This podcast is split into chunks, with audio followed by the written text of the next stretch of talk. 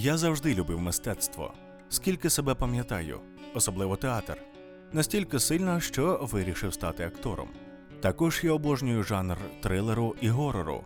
Шукаю його будь-де, чи то Ютуб, чи блоги, чи безсмертна класика в постаті книг. Одного разу я поїхав на весілля свого друга в Одесу. Ну і звісно, окрім свята мого колеги, я відвідав різні знамениті місця цього колоритного міста. Серед них був оперний театр і ринок привоз. Тут я випадково натрапив на ряди продавців книг. Один з них мене дуже зацікавив, оскільки у нього була чудова підбірка з історії театру. Переглянувши її, на мої очі потрапила книга Брема Стокера Дракула. Вампіри безсмертні, наділені надприродніми можливостями нічні вбивці, про яких у сучасному світі існує безліч легенд та історій, а популярна культура цьому неабияк сприяє. Безліч фільмів, серіалів, мультфільмів. Кожна людина задовільнить свій смак. Отож, я вирішив придбати вище згадану мною підбірку книг, а крім того, Дракулу Брема Стокера. Продавець дядечко середніх літ усміхнувся до мене і сказав: Заінтригував ваш вибір. Торгівля книгами, зокрема, наш сімейний бізнес. Дідусь колись розповідав мені, як в 60-х роках з-під прилавка продав одному чоловікові схожу підбірку книг. Не зовсім таких, звісно, бо ж ви розумієте, радянська влада цензура на буржуазну літературу. Так от, чоловік, якому дідусь продав книги, виявився актором місцевого театру, а паралельно з цим психопатом, гвалтівником і серійним вбивцею. Він мріяв зіграти роль Дракули. Радянська цензура, звісно, таку виставу ні за що б не пропустила. А в чолов'яги трохи дах поїхав. Почав прикидатись вампіром і полювати на дівчат. Та видно, погано прикидався. Пробачте, думаю, про це можна знайти щось в інтернеті. Ну або приходьте пізніше, я вам розповім. У мене черга збирається. Я подякував, взяв пакунок і зацікавлений пішов далі, маючи на меті повернутись і дослухати всі деталі історії. Але завдяки чудовим пейзажам Одеси якось швидко це забулось. Зі всіма святкуваннями і кольорами міста згадав про цю історію я лише повернувшись додому і діставши книгу Стокера. Одразу почав пошуки в інтернеті. Але як виявилось, інформації було обмаль. Зараз жалкую, що не пішов до того дядечки, але поділюсь з вами тим, що знайшов. Ця історія трапилась справді у 60-х роках в Одесі.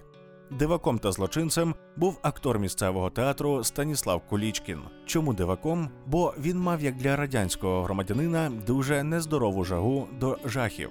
Його театр гастролював по Україні, і Станіслав усюди, де міг, купував горори і фантастику. І дійсно, його улюбленими книгами були історії Брема Стокера. Чоловік настільки нездорово зафанатів від графа Дракули, що мріяв зіграти його роль на сцені. Але це зробити було неможливо в соціалістичному театрі з його відношенням до надприроднього. Тому фанат жаху Станіслав з хворими фантазіями в голові вирішив зіграти Дракулу у реальному житті. В театрі він знайшов чорний плащ та циліндр. У театральній майстерні виготовив кинджал. Переодягнувшись та озброївшись, актор невдаха почав грати свою роль, яка і зробить його відомим. Проте, якою ціною? Гастролі, Чернівці, пізній вечір, повня. Молодь після дискотеки розходиться по домівках, не підозрюючи, що в темряві полює психопат. Обравши жертву, маньяк атакував, придушив і потягнув її у кущі. Задовольнивши свої неадекватні сексуальні потреби, Станіслав чекав, коли жертва отямиться. Тоді він почав хворий ритуал. Закривши рот дівчини ганчіркою, Стас дістав свій кинджал, зрізав одяг і зробив на грудях маленькі отвори. Гвалтуючи, псевдовампір пив кров з рани на грудях. Напевно, він вважав, що дарує своїм жертвам безсмертя, як Дракула. Наступною жертвою Колічкіна стала молода дівчина з Вінниці. Його театр давав там виставу. Проте після сеансу уночі Станіслав зробив свою. Але цього разу маньяк залишив візитівку, вирізавши на тілі дівчини латинську літеру Д. Пізніше цей знак він залишатиме на всіх своїх жертвах. Наступна жертва, 17-річна дівчина, була позбавлена життя в парку у жахливий спосіб. від крововтрати. На жаль, не всі актори, тонкі творчі натури, сприймають критику адекватно. Це стосувалося і Станіслава. У Миколаєві він помітив глядачку, яка, на його думку, була незадоволена його грою. Після вистави він, швидко переодягнувшись в дитя ночі, чекав на глядачку.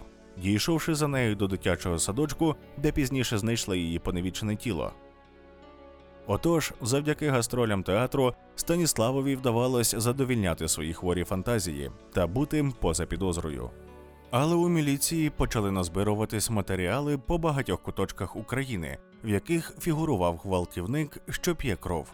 Беручи до уваги, що це був радянський час, не всі дівчата, що вижили, звертались до міліції. На жаль, тоді, та й загалом, як і сьогодні, на території пострадянських країн і не лише суспільна думка не була на стороні жертви. Часто самі правоохоронні органи, на той час не маючи досвіду з поводження з потерпілими, ставились до них як сама собі винна. Вечорами дома потрібно сидіти. Але одна з дівчат, що вціліла, наважилась все ж дати детальний опис гвалтівника. Колічкін напав на неї біля під'їзду, затягнув у підвал, де, погрожуючи ножем, роздягнув і зґвалтував її. Потім пригрозив, що якщо вона комусь розповість про це, він вистежить її та вип'є усю кров. Після чого порізав кинджалом долоню і почав злизувати з неї кров. Від страху за своє життя дівчина боялась навіть дихати. Згодом у слідчих з'явилося ще більше свідчень. Дві дівчинки, яких привели батьки, дали подібний опис дій. Також вони мали схожі рани на тілі, що й інші жертви. Проте через посттравматичний синдром та грим Кулічкіна опис його зовнішності різнився. На той час було відомо уже про шістьох жертв. Але спіймати вбивцю допоміг випадок і акторська майстерність дівчини, що мала ім'я Анжела.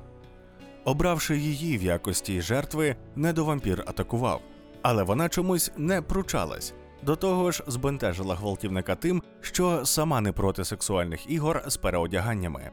23-річна одеситка Анжеліка запросила Стаса до своєї квартири і так прекрасно зіграла свою роль, що його величність правитель усіх вампірів назвав її нареченою Дракули. Протягом всієї жахливої ночі Анжеліка щедро поїла графа Кулічкіна вампірським напоєм, а саме кривавою мері. Сама ж непомітно виливала алкоголь. Під ранок п'яний Станіслав заснув, а дівчина викликала міліцію. Прокинувся любитель Брема Стокера в наручниках, але не срібних. Протягом слідчих дій Кулічкін співпрацював з міліцією, хизуючись своїми подвигами, визнав себе винним у скоєному та у захваті відтворював усе, що робив з жертвами. На суді Кулічкін також зізнався у скоєному, але провини не визнав, оскільки вважав, що дарує своїм жертвам безсмертя.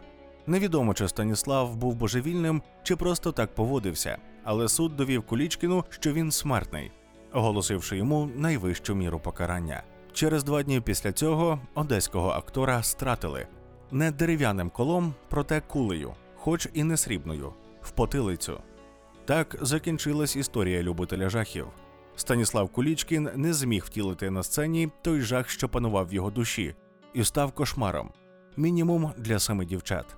Залишається лише здогадуватись, як поточилась би його доля, якби він зіграв роль Дракули. Чи оволодів би він темрявою, яка вирвалась з нього, чи все ж вона оволоділа б ним. Але це загадка на рівні з тим, що було б, якби Гітлер потрапив у Віденську академію мистецтв. Дякую, що були зі мною. І пам'ятайте, темряви боятися не варто. Варто боятися тих, хто ховає